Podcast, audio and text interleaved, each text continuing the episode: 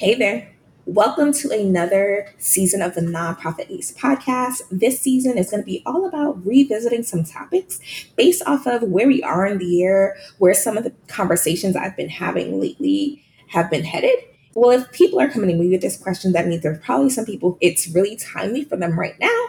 And I'm hoping that one of these episodes this season really resonates with you and gives you some steps that you can take actions towards. Listen up did you know you could talk to me directly in the podcast player? Clearly, I do podcasts, so I would love for you to talk back to me. So, if you want to join the community and start a conversation, check out the link in the show notes and just start with what resonated with you. Bring me a question that you might have. Maybe you'll hear me respond to it on a future episode. All right, so excited to chat with you. Any accounting, business, or tax advice in this here podcast is not intended as a thorough, in depth analysis of your specific issues. It's not the substitute for a formula opinion. It is not good enough to avoid tax related penalties. Gotta tell you this because don't want y'all coming for me.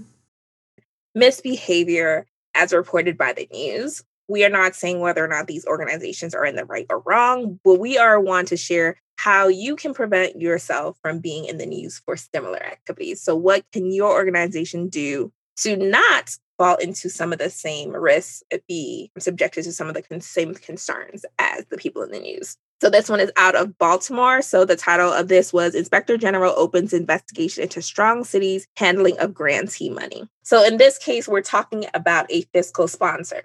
If we've talked before and you're new to the nonprofit arena, I have always said like, hey, check out another organization. Maybe a fiscal sponsorship is the right place to go.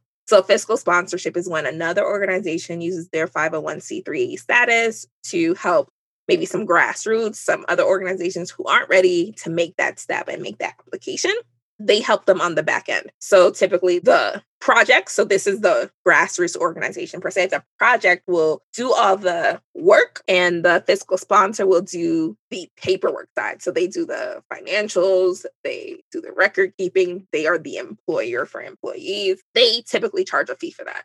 So in this case, concern is that the financial records were not in order. In order, there could be some commingling of funds. As a project, so as a grassroots organization who's thinking about using a fiscal sponsor, how do you protect yourself? Don't just go with a fiscal sponsor because they were recommended by one person. Maybe interview three.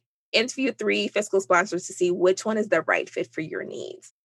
Ask questions, a lot of questions, because again, even though it's going to be their name on things, you're the face. You're the one out in the streets getting the donations, talking about the programs. And so you want to make sure that you're comfortable with what's happening. So, how do you do that? You can interview other people who are under their fiscal sponsorship. They should be comfortable telling you, like, oh, these are some other projects that we sponsor, so that you can ask them, like, well, how often do you get financial reports?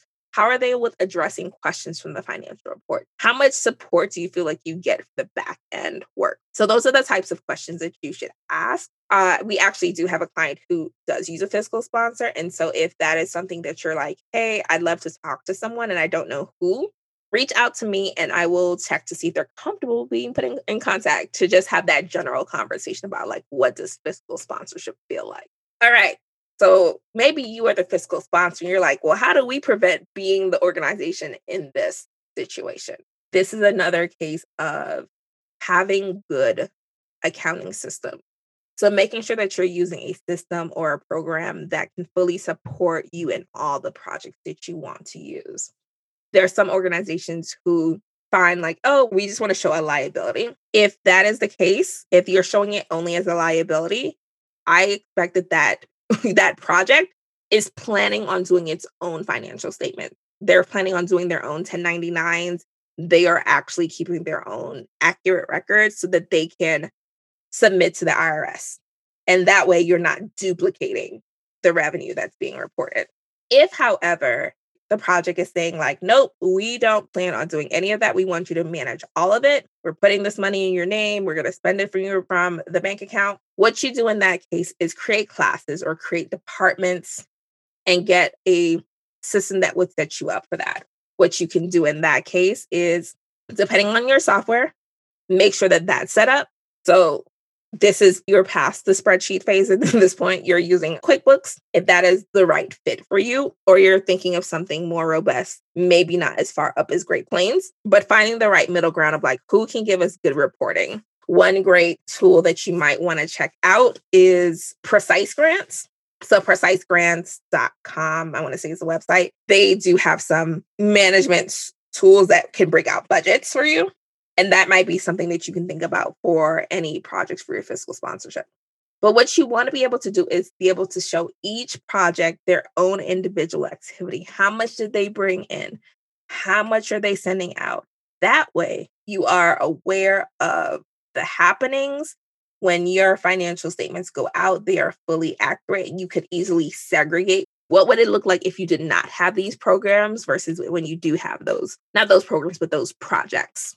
So that is how I recommend from a fiscal sponsorship perspective is like, how do you do that? You want to make sure that your financial system is adequate enough to handle all of those things. The challenge for both sides of this is going to be documentation. So you want to make sure that you have a clear system set up in the beginning on who is responsible for getting data to who. What is the timeline for reporting back?